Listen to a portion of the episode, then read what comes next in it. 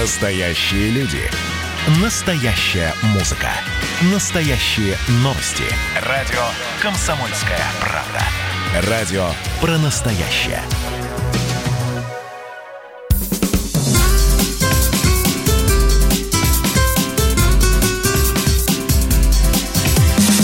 Программа с непримиримой позицией. Вечерний Мардан. И снова здравствуйте. В эфире радио «Комсомольская правда». Я Сергей Мардан. Меня зовут Мария Боченяна. Продолжаем смотреть издалека, правда, на Беларусь. Да, с нами на связи Маргарита Симонян, главный редактор Раша Тудей. Маргарит, здрасте. Какая у вас у обоих буква «Р»? Она заразная, Маргарита. Здравствуйте. Но мы можем с вами друг друга поздравить с освобождением наших для начала. Это правда. Как вы думаете, почему... Наших для начала поздравить, а потом друг друга. Да, потом друг друга. Почему так долго, как думаете?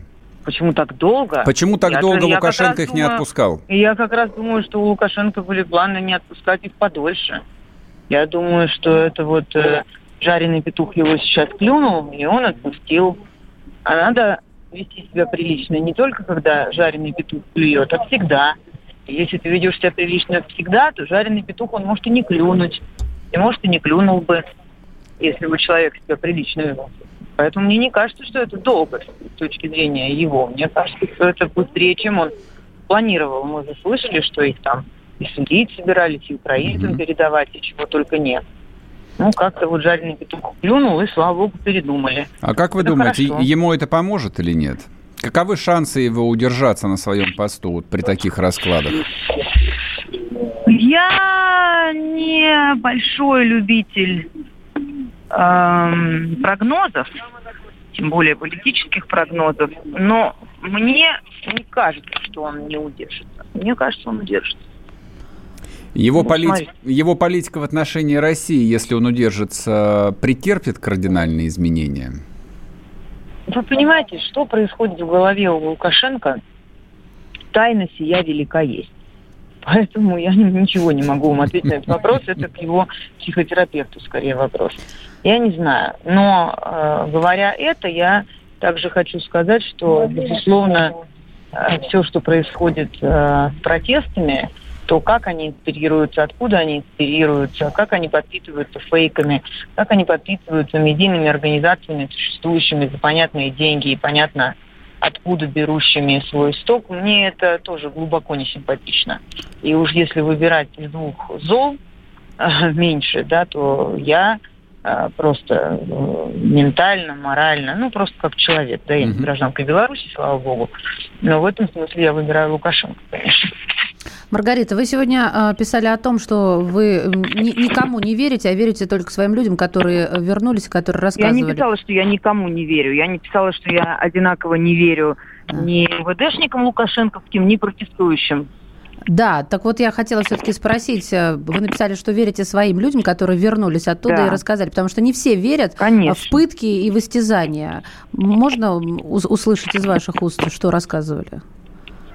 Да, значит, я не верила бы тоже в пытки и в истязания, если бы эта информация исходила только от протестующих, часть из которых работает на Сороса, часть из которых работает на Госдеп и так далее. Мы же видим, кем финансируются и где работают люди, которые сейчас рулят медийными ресурсами, этими инспирирующими этот протест.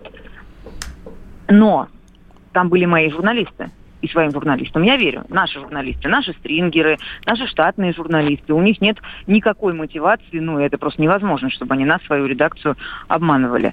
Просто невозможно. Они рассказывают совершенно страшные вещи, что происходило в этом СИЗО. Когда людей 3 суток не кормили, людей избивали до обмороков. Просто так, систематически, усердно, специально, в том числе людей, которые не имели никакого отношения к протестам, не только журналистов, да, а просто людей, которые мимо проходили. Что это такое, я не понимаю. Это что вообще такое? Это в каком году в крайний раз в Белоруссии избивали и морили голодом пленных, да? Напомните, в каком году? Ну, это когда замминистра внутренних дел говорит нам о том, что этого не было, а я знаю, что это было, он выглядит, извините, как идиот. Я ему и написала в обращении, что не смешите, пожалуйста, кур. Или надо разобраться, что там происходило в этом ситуации, СИЗО на улице Окрестина, бедного Окрестина, великого советского летчика, героя Советского Союза, трагически погибшего, направив свой горящий самолет на врага, собственно, за что он и стал героем. И его имя, конечно, так уже немножко подзабыто, а теперь оно печально прославлено тем, что на улице его имени находится это СИЗО, где белорусы издевались над своими же. И когда сам министр внутренних дел говорит, что этого не было, он выглядит таким же фашистом, как те фашисты, против которых бился Окрестин. Угу.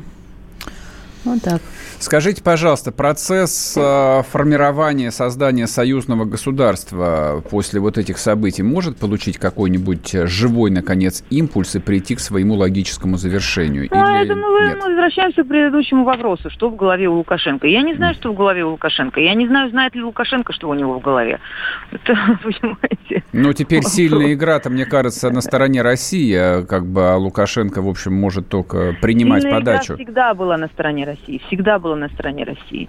Зачем надо было арестовывать ребят перед выборами? В чем была идея? Вот это что? Это как помогло кейсу Лукашенко? Или могло помочь? И многие другие вещи, которые он делал, совершенно нелогичные по отношению к России. Это как его кейсу должно было помочь? Непонятно. Назло кондуктору. Мы же видим совершенно какую-то несистемную, нелогичную реакцию, да? То силовикам карт-бланш, просто всех размажите, вы убиваете печень по асфальту, то ай-яй-яй, это нехорошо, мы сейчас проведем расследование, каждого накажем. Ну и силовики, представляете, сидят сейчас и вообще не понимают, что им делать.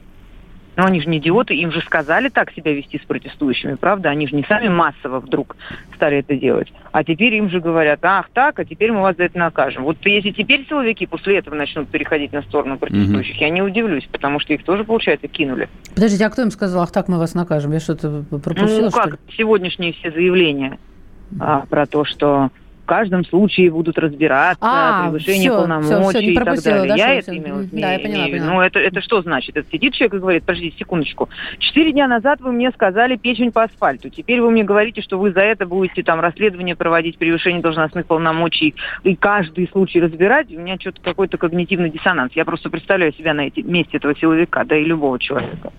Ясно. Вот и все. Ясно. Спасибо большое. Спасибо. Маргарита Симонян была с нами, главный редактор Раша Тудей. Мы продолжаем вести нашу трансляцию, обсуждая то, что происходит прямо сейчас в Минске. Там на площади Независимости перед домом правительства стоит огромная толпа людей. У нас, не знаю, там, к сожалению, не к сожалению, нет цифр, сколько там людей, но вот наш корреспондент утверждает, что заполнена вся площадь и близлежащие улицы, и люди продолжают подходить. Слушайте, ну, вообще «Комсомольская правда», она принимает, благо в Минске, из Минска звонили, говорили, что по тарелке, когда еще был отключен интернет, по тарелке принимают и слушают, так что есть возможность написать тоже, как говорится, из первых рук и из первых уст. Давай напомним наши цифры. Да?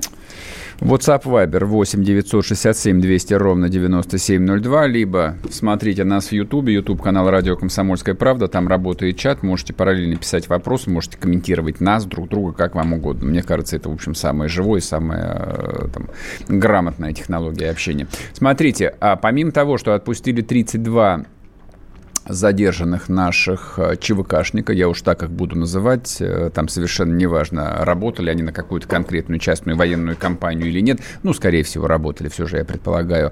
А политолог Виталий Шкляров, который, правда, является обладателем белорусского паспорта, не знаю, к счастью или к несчастью, он остается в неволе. Причем там, по сообщению его адвокатов, совершенно каких-то жутких условиях, то есть карцер, там невозможно сесть, лечь, там, ну, в бетонном мешке, там жуть какая-то.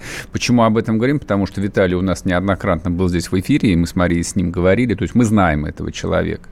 Вот, всегда, в общем, когда ты говоришь вот не об абстрактном пострадавшем, а там о ком-то знакомом, ну, как бы жизнь начинает играть новыми красками.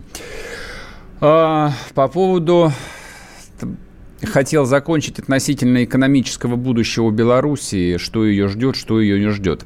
Я думаю, что стратегически в горизонте, наверное, ближайших 3-5 лет Белоруссию ждет экономическая катастрофа, которая... Они не то чтобы ее избежали, они катастрофу 90-х годов просто отложили на 26-30 лет вперед. она их настигнет в любом случае. Будут ли они в союзе с Россией, не будут они в союзе с Россией, либо они вот как эти мальчики, девочки, которые декларируют, что мы прозападно ориентированы, мы хотим дрейфовать на Запад, а вот не в Россию. Ну окей, хорошо, good. То есть это что означает? Это означает для начала полная приватизация. 48% трудоспособного населения Республики Беларусь работает на государственных предприятиях. Это для начала, просто чтобы было понятно. Дальше, когда приходит так называемый эффективный собственник, а что такое эффективный собственник, ну, я даже объяснять сейчас не буду, а даже если у него все получается, если он не планирует завод отправить на металлолом, он начинает с массовых увольнений. Он говорит, а давайте-ка для начала 30-40% персонала выгоним на улицу. Просто они явно здесь лишние. Пенсионеров, там, студентов каких-нибудь. Это так, для начала. А дальше выясняется, что заводы, там, трактора МТЗ нахрен никому не нужны. Ни в России, ни на Украине, нигде. И все, и нет завода. И нету белорусского калия, потому что вместо этого есть Березняковский калий и так далее, и так далее, и так далее. Вот это вот будущее, которое для Белоруссии практически неизбежно. Вот. Хотя, в общем, батька руками и ногами упирался и отпихивался от объятий российских олигархов. Что европейские олигархи, что российские, все равно задушат. Вернемся после перерыва, не уходите.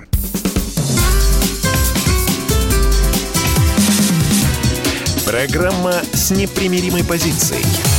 Вечерний Мардан.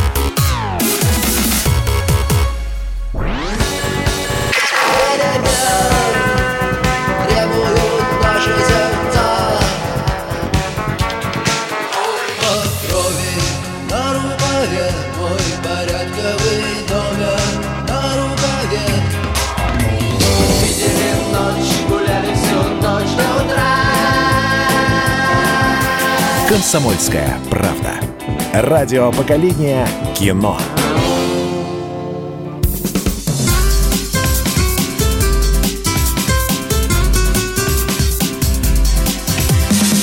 Программа с непримиримой позицией. Вечерний Мардан. И снова здравствуйте. В эфире радио «Комсомольская правда». Я Сергей Мардан. Здесь Мария Боченяна. Продолжаем. И сейчас у нас в планах снова сделать прямое включение из Минска. Я правильно поняла, Сергей? Да, да. С нами Александр Коц. Он находится в Минске сейчас. Специальный корреспондент «Комсомольской правды».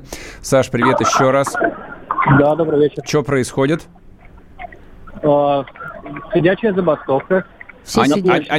Они устали стоять, может, просто? Ну, они давно уже уселись там.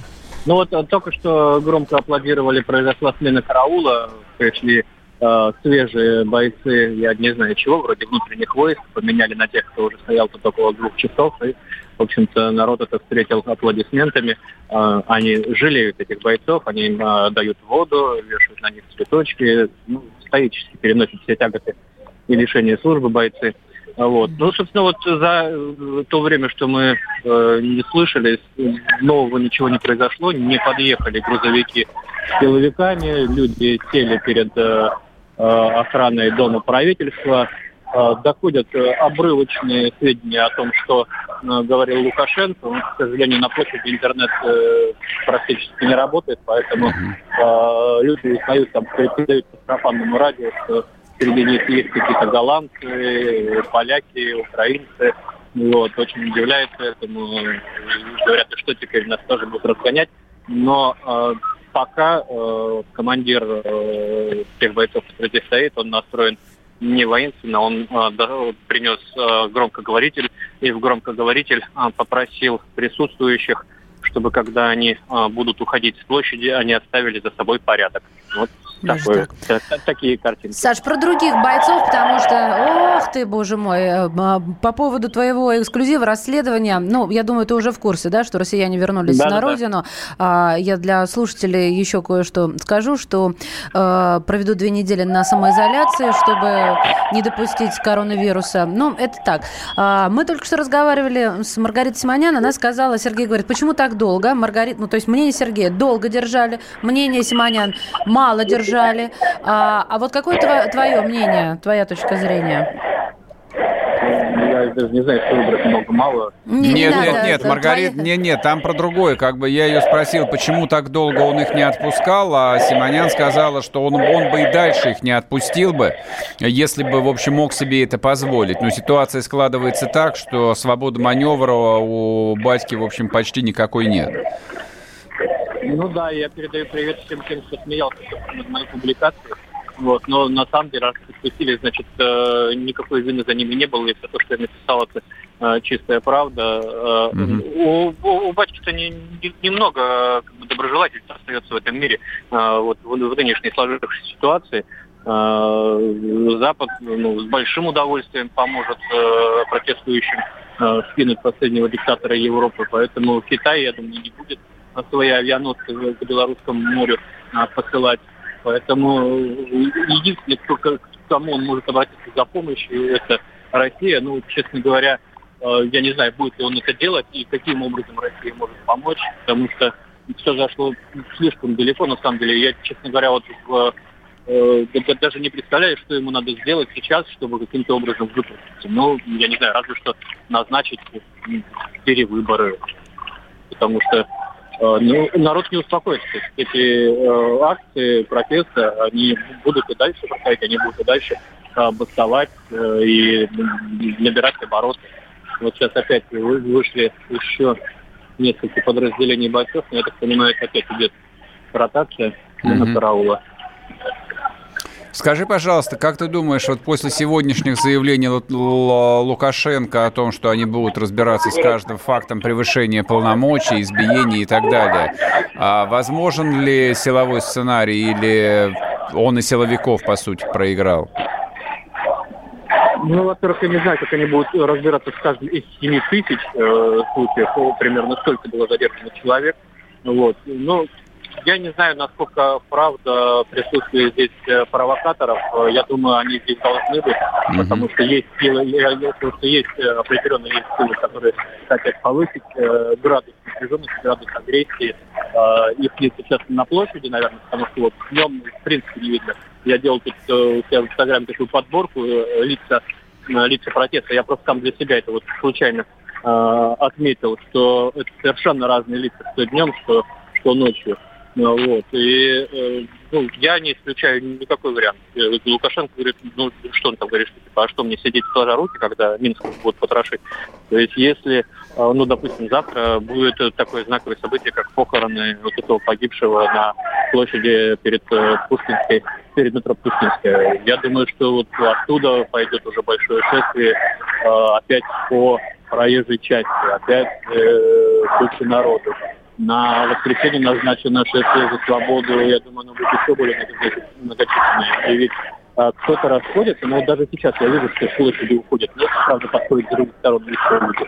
Но кто-то вот настроен на ночные бдения, на пощекотать себе нервы, значит, в общении с силовиками. Кто-то, так откровенно будем говорить, люди запахом алкоголя периодически мимо проходит. Всяко может быть. И тут для того, чтобы в этой ситуации спровоцировать силовиков, много бензина не надо. Тут литерки достаточно, чтобы по новой понеслось. Единственное, что, конечно, я не знаю, насколько они сейчас задумываются по поводу того, что говорит власть, да, там, скажем, с этим будем разбираться, что попали под руку невинные, там, да, случайно. То есть, я бы так подумал, они что, нас дают, что ли, эти власти наши, на месте этих ОМОНовцев. Сначала им дали карт-бланк, а потом говорят, что будет разбираться. Вот. И есть ли у них теперь желание также подавлять то, что, будем смотреть. А люди не боятся, что он, например, может сегодня ночью объявить режим чрезвычайного положения и ввести армию в большие города просто? Саш, только немножко погромче, будь добр. Да, потому что заглушают все эти крики. Не то, что боятся, но это обсуждается и говорят, и что нам делать, мы все равно будем выходить. Но они в это верят вообще, всерьез кто-нибудь это представляет, что армия сильно отличается от, ОМОНовцев, которые лупят палками? Мне кажется, здесь об этом не задумываются. Вот, ясно. Нет такого, чтобы люди ходили и обсуждали. О, вот что же будет, если зайдет армия? Как же она себя поведет? Нет такого. Люди немножко недопонимают, чем все как бы будет закончиться. По каким сценариям, бывает, складывается революция. Саш, спасибо большое. Александр Коц был с нами в прямом эфире. Он находится на площади Независимости в Минске перед Домом правительства. Литва и Эстония договорились работать над общим соглашением стран Балтики об отказе от импорта электроэнергии с БелАЗ. Это сайт президента Литвы сообщают. У нас тоже в Москве было около посольства, когда люди собирались, говорили друг другу, что давайте перестанем покупать белорусские продукты. Вот это наивно, конечно, показалось. Они готовят соглашение, чтобы не покупать электроэнергию с белорусской атомной станции. Да, чтоб сдохли они, господи, все, что могу сказать. Ну, это начало... Нет, я их тоже хорошо. Очень хорошо, пусть не покупают. Да, они Игналинскую АЭС закрыли еще в 90-е годы. Дай бог здоровья, да. И с белорусской тоже пусть не покупают. Ничего страшного. Еще главное, что Баська или кто-нибудь вместо него расплатились с Россией, потому что это, кстати, сраная станция, $9 миллиардов. Нам обошлась, нам пока. Прибалтики, ждите повышения тарифов, да, на электроэнергию. Я понятия мне вообще все равно. То есть, это тупик Европы, там стратегической ценности Прибалтика не имеет никакой, ни для России, ни для Евросоюза. То есть, это такой вот аппендикс с очень малой стратегической глубиной. То есть, оккупированы они будут в течение 2 часов. Это второй вопрос. Это первый вопрос. Нет, это очень неплохая, удобная площадка. Они не имеют никакой ценности. Нет, они даже плацдармом быть не могут. Это не Польша. Значит, смотрите, я просто хотел еще пару слов сказать по Белоруссии, насколько широка свобода маневра, что у Лукашенко, что у пост-Лукашенко. Я не знаю, может быть, он завтра уйдет в отставку и президентом назначит Колю или Виктора Лукашенко. Вообще не имеет никакого значения. Передается по наследству, что ли, у нас? Да откуда я знаю, что у них там в головах происходит. Я так понимаю, что в головах ничего системного не происходит ни в этом Совете Безопасности Республики Беларусь, ни у людей, которые на площади. Нет, Саша же сказал, что никто там даже ведь не рассматривает, люди даже не задумываются о сценарии, что президент завтра психанет, объявляет ЧС и в Минск вводит танки. То есть они могут, конечно, там вспоминать какой-нибудь 1991 год игрушечный в Москве, но я предложил бы вообще всегда вспоминать площадь Тяньаньмэнь, где танки были пущены в ход, и насколько был эффективен этот кейс на самом деле. И каких потрясающих успехов достигла Китайская Народная Республика. Специально нам не напоминают, чтобы мы тебя в зверствах не обвинили. После того, как раскатала гусеницами мирных протестующих, и мирных, конечно, которые хотели перемен. Нельзя это сравнивать. Нельзя Китай сравнивать с нынешней Беларусью. Кто сказал, что нельзя? Разные места, разные предлагаемые обстоятельства. Господи помилуй. Да какие раз? Все одинаковые, люди одинаковые. И когда по ним едет танк, человеческая плоть вообще превращается в одинаковое месиво. И гарантии того, что верховный главнокомандующий Беларуси не отдаст этот приказ, на самом деле нет никаких. Ему в голову может прийти все, что угодно. Не буду, но это будет я закончу странно, мысль до перерыва. И единственное, что его может остановить от этого, это Россия. Продолжим это после перерыва. Не уходите. Присоединяйтесь к нам в социальных сетях. Подпишитесь на наш канал на YouTube. Добавляйтесь в друзья ВКонтакте. Найдите нас в Инстаграм. Подписывайтесь, смотрите и слушайте. Радио «Комсомольская правда». Радио про настоящее.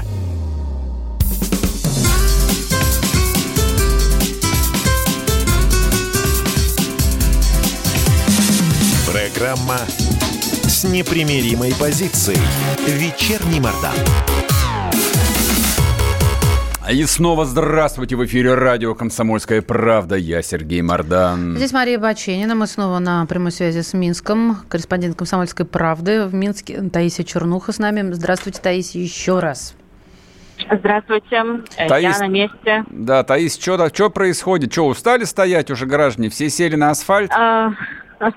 Все, в общем-то, сидят, да, устали немножко, но людей стало во много раз больше. Вся площадь полна. Ага. Вот, но все сидят и скандируют свободу и наш перемирие. Слушайте, а как вы думаете, ну вот по ощущениям, нельзя же там очень долго сидеть, если ничего не происходит? Судя по всему, все намерены сидеть всю ночь. Работают ли рестораны, магазины, вода, еда, алкоголь? Имеют место быть или нет вокруг вас? Народ начал закусывать? Нет, алкоголя вообще никакого нет. У нас мало того, что строго, так еще и люди не за этим пришли, я мне развлекаться. Ага. Вот, а воду передают просто какие-то волонтеры, видно, или просто люди друг другу передают бутылки воды. То есть вот это я видела. Ну, а ОМОН, я так понимаю, ведет себя по-прежнему спокойно и недвижимо стоит на охране здания.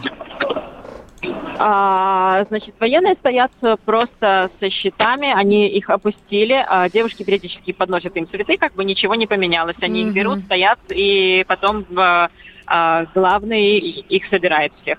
Из счетов остается. Таисия, скажите, пожалуйста, вот я просто в Минске ни разу не был. Как устроена площадь Независимости? Вот там, где вы находитесь, там сколько вот к площади ведут улиц? То есть есть куда уйти, если толпу начнут выдавливать? Уйти...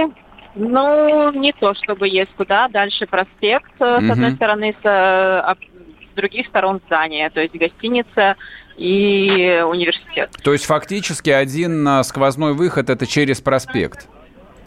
В общем-то, да. Есть еще подземные переходы, но, конечно же... Это, я боюсь, не поможет. Народу туда не поместится. Я просто задавал этот вопрос Александру Коцу, который тоже там где-то рядом с вами поблизости. Вот люди в толпе вообще допускают вероятность того, что в город могут войти просто танки и армия? Да, в общем, наши люди за это время, за последние дни видели многое и, кажется, готовы ко всему. Мне кажется, все же танки пока они еще не видели, слава богу. Знаете, тут военной техники столько было за последние дни, что, наверное, даже видели.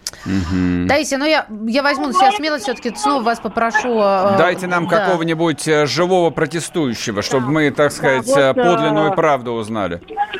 Да, конечно. Вот рядом прекрасная девушка Вера с шариком. Могу передать ей трубку. Давайте. Если с шариком, то давайте, конечно. Здравствуйте. Здравствуйте, Вера. Да, сколько вам лет, скажите, пожалуйста? Еще раз. Сколько вам лет, скажите? 23. Вы работаете или учитесь? Работаю. А чем вы занимаетесь, если не секрет? Гидрометеоролог. Понял, почетно. Серьезно. Значит, серьезно учились. Скажите, пожалуйста, вот вы за что выступаете? Вот лично вы, не как весь народ, а вот вы, Вера. Лично я пришла сюда, потому что... То есть 9 числа я пришла за честные выборы. Сегодня я пришла против насилия, и чтобы освободили всех политзаключенных. И вот 9 августа мы приходили, чтобы просто честно посчитали наши голоса. А сегодня мы приходим, чтобы остановили эти пытки. Выпустили даже не заключенных, это пленники. Это не заключенные, это просто пленники, чтобы их отпустили. Так, если их отпустят, что будет дальше? Мы требуем отставки правительства и новые выборы. А вот что будет дальше, если будут новые выборы? Вы представляете себе это, Вера, и ваши коллеги по протесту? Да, мы представляем себе это, как нам дадут возможность провести честно. Нет, это понятно. Если... Алло. Да, продолжайте. Да, мы слушаем вас. Алло, я вас не слышу. Продолжайте, пожалуйста, Вера, мы вас слышим прекрасно. Алло. Я говорю, что мы... Алло. Вера, говорите, пожалуйста, говорите. Мы хотим новые выборы, чтобы нам устроили честные выборы. Это мы поняли. Просто очень любопытно узнать. Вы себе представляете, что будет со страной после выборов? Все будет хорошо? Светлое будущее настанет? Нет, просто давайте. Лично ваш образ будущего для Белоруссии. Вот какая она должна быть? Хорошо, вот нынешняя Белоруссия Лукашенко вам не нравится. Чтобы люди не боялись выходить на улицы. Чтобы человек у руководства грамотно распоряжался, умел контролировать и... назначал на должности людей, которые, понимают что-то в том, что они делают. Точнее, даже специалисты. Они ходил и рассказывал какие-то непонятные рецепты и от всех болезней сразу. Понятно, спасибо. Чтобы было уважение к народу, чтобы к нам относились не как к какой-то скотине и не пренебрегали ни нами, ни нашими жизнями. Ясно, спасибо вам, Вера, спасибо большое. Берегите себя. Таисия. У меня такое ощущение, что начали глушить снова интернет. Алло, Таисия. Ощущение такое, что связь прерывается постоянно. Надеюсь, что это не специально. Да, здесь просто отключают периодически связь, интернет. Очень плохая связь здесь. Угу. Ладно, хорошо, спасибо. В общем, может быть, еще вернемся попозже, пока... Смотрите, наблюдайте и рассказывайте нам, что происходит в братской Беларуси. Да, главное, осторожно. Так, значит, вот что я все порываюсь рассказать про Белоруссию, и все никак мне не удается, потому что делаем постоянные включения. Значит, смотрите, Беларусь никогда, по моему разумению, не оторвется от России. У ней для этого нет ни единых шансов. Сейчас я объясню, почему. На территории Беларуси находится единственная станция раннего обнаружения ракет и космических объектов под городом-героем Брестом, принадлежащим вооруженным силам России. Пункт дальней связи со всеми подлодками и кораблями ВМФ Российской Федерации в западном полушарии, под Минском. Без этих объектов вся военная машина России, если не бессмысленно, то теряет примерно половину своей мощи. Стратегически. Поэтому представить себе лично я, что в Минске может прийти к власти хоть какой-то антироссийский режим, просто не могу. Просто не могу. Потому что даже при наличии любого риска столкновения, не знаю, с армией Польши, с подразделениями НАТО, российская армия Белоруссию просто банально оккупирует. Вот и все. Потому что у России нет никакого стратегического выбора. Просто так сложилась жизнь, что мы не можем себе позволить ситуацию, когда Белоруссия перестанет быть союзником Российской Федерации. Вот. Мне там дико, конечно, интересно, понимают ли это. Нет, то, что люди, которые находятся на площади, они и не должны этого понимать, они и не думают. И вот те включения, которые мы делали, ясно, что молодые люди, они вообще себе представляют жизнь, на эмоциях. Да, мы хотим, чтобы нас уважали. Мы хотим, чтобы все было по-честному. Вопросов нет. Главное, чтобы те, кто будут... этой территорией управлять, неважно, будет ли это Александр Лукашенко, будет ли это его старший сын, будет ли это его младший сын, либо это будут совершенно другие имена, какой-нибудь Бабарико или Цыпкало и прочее. Я не знаю, кто это будет делать. Вот на самом деле важно, чтобы эти люди четко понимали объективный расклад, что ничего изменить нельзя, что ключевым торговым партнером белорусской экономики на 80% является Россия. И без России 9 миллионам белорусов просто нечего завтра будет есть. Банально, но это правда. Картошка-то есть, молочные продукты тоже. Со всем остальным, чтобы было на что это купить, этих денег не будет.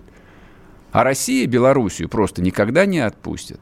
И это, в какой-то степени ответ всем тем комментаторам, их не так много, которые продолжают писать в WhatsApp, Viber, а также в YouTube о том, что вы достали уже рассказами про Белоруссию, давайте поговорим про внутренние проблемы. Ты как-то выдергиваешь одного из миллиона, которые участвуют в дискуссиях. И тем не менее, ребята, происходящее в Белоруссии, это происходящее в России. То, что это место на карте называется Республика Беларусь, это что, правда кого-то обманывает, что ли? Серьезно? То есть вы, взрослые люди, на полном серьезе так думаете? Я так не думаю. И основная масса слушателей, которых в течение уже полутора недель количество зашкаливает интерес к этой теме, они к этой истории относятся так. Все по-разному. Для кого-то это опыт гражданского общества, гражданского протеста, кого-то это беспокоит. Кого-то беспокоит интерес России в этой конфигурации. Что будет с нами? Как наша экономика потеряет что-то или нет? Вопрос не праздный, на самом деле, потому что совокупный долг Белоруссии перед Россией, чистых денег по кредитам составляет более 8 миллиардов долларов, и еще более 9 миллиардов. Это та самая белорусская АЭС, которая только-только достроена, электроэнергию которой прибалты, видите ли, не хотят покупать. Пусть не покупают. Но это построено на наши деньги, и эти деньги каким-то макаром кто-то должен будет вернуть. И я сильно сомневаюсь, что здесь повторится украинская история, когда дали 3 ерда, а потом майданная власть сказала, что мы вам ничего не должны. Мы сами заберем эти деньги. Вот. Вернемся после перерыва, не уходите.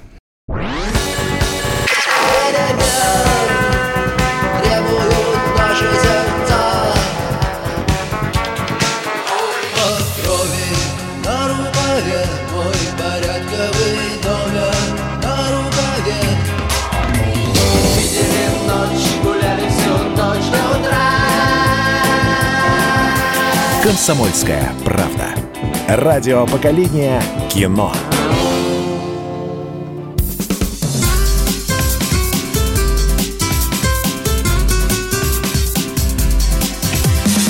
Программа с непримиримой позицией. Вечерний Мардан. И снова здравствуйте! В эфире радио «Комсомольская правда». Я Сергей Мардан. Здесь же Мария Боченяна. Добрый вечер.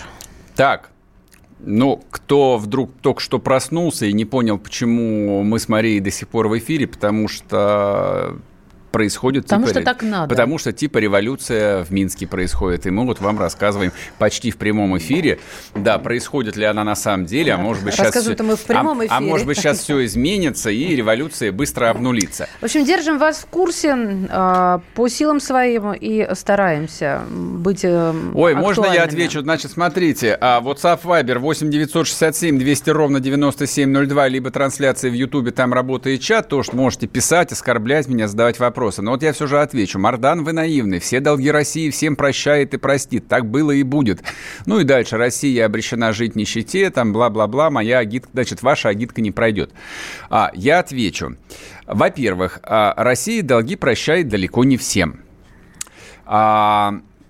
Росатом долги никому не прощает. Росатомом руководят очень опытные, очень разбирающиеся в деньгах люди. Поэтому платить придется всяко, по-любому. Ну, не говоря уже о том, что эта станция без России, в принципе, и работать не может. Любая власть будет выплачивать эти кредиты. Это первое. Второе.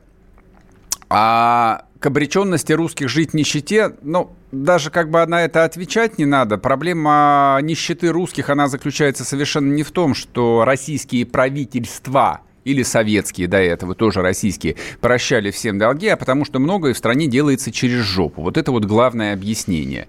Вот. Ну и последний пункт про то, что это агитка. Нет, это не агитка. Какая агитка? Кого мне тут агитировать?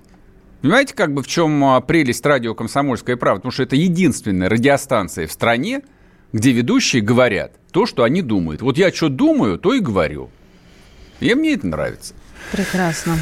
Так, ладно, неприятно слышать негативные комментарии про мою любимую группу. 25/17. Я не знаю, что это.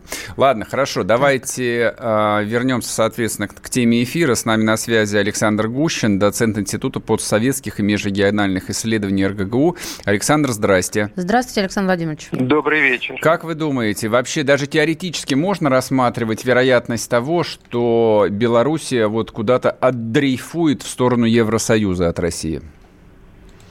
Ну, вы знаете, геополитические риски, безусловно, есть. Другое дело, что Беларусь очень тесно экономически связана с Россией, ментально связана с Россией. То есть товарооборот очень большой. Это огромный потенциал экспорта, который ничем невозможно заменить при всех попытках диверсификации.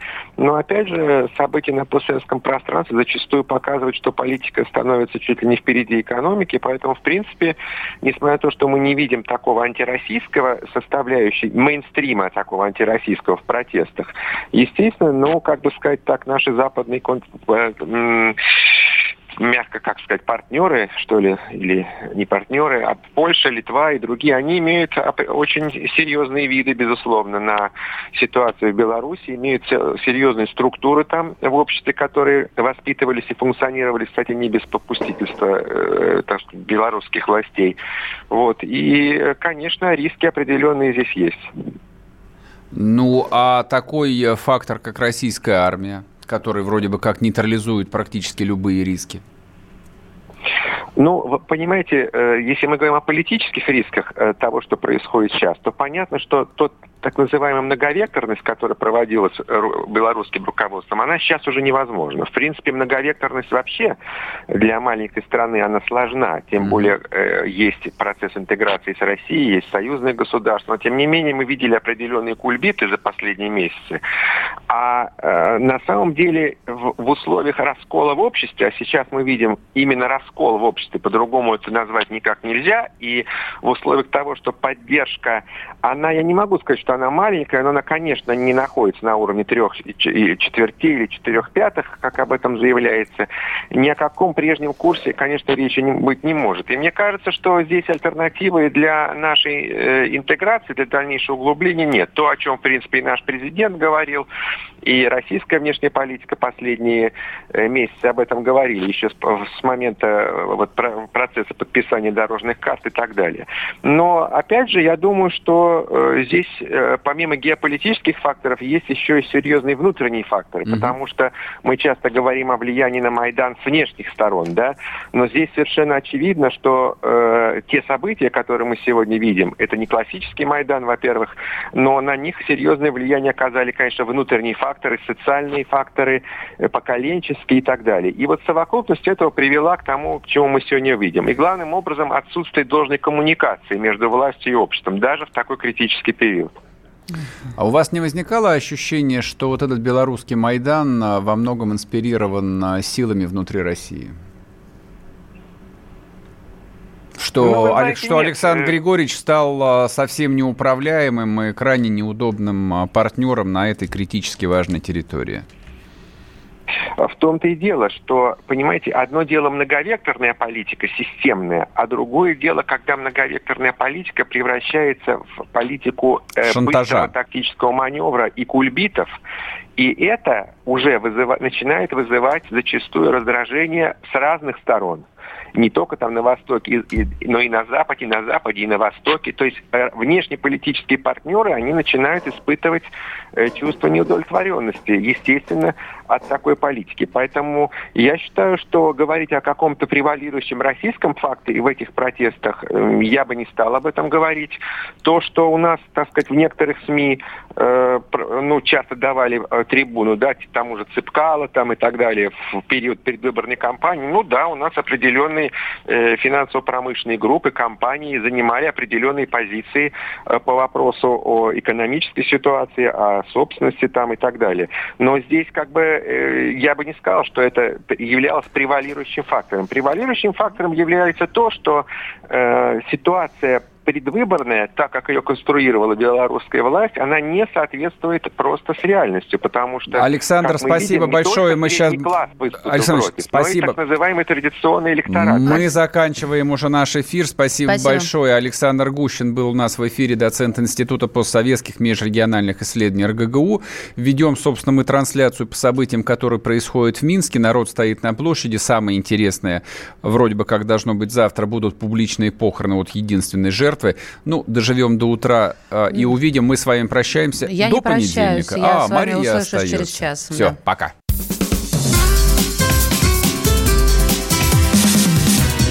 Программа с непримиримой позицией. Вечерний Мардан.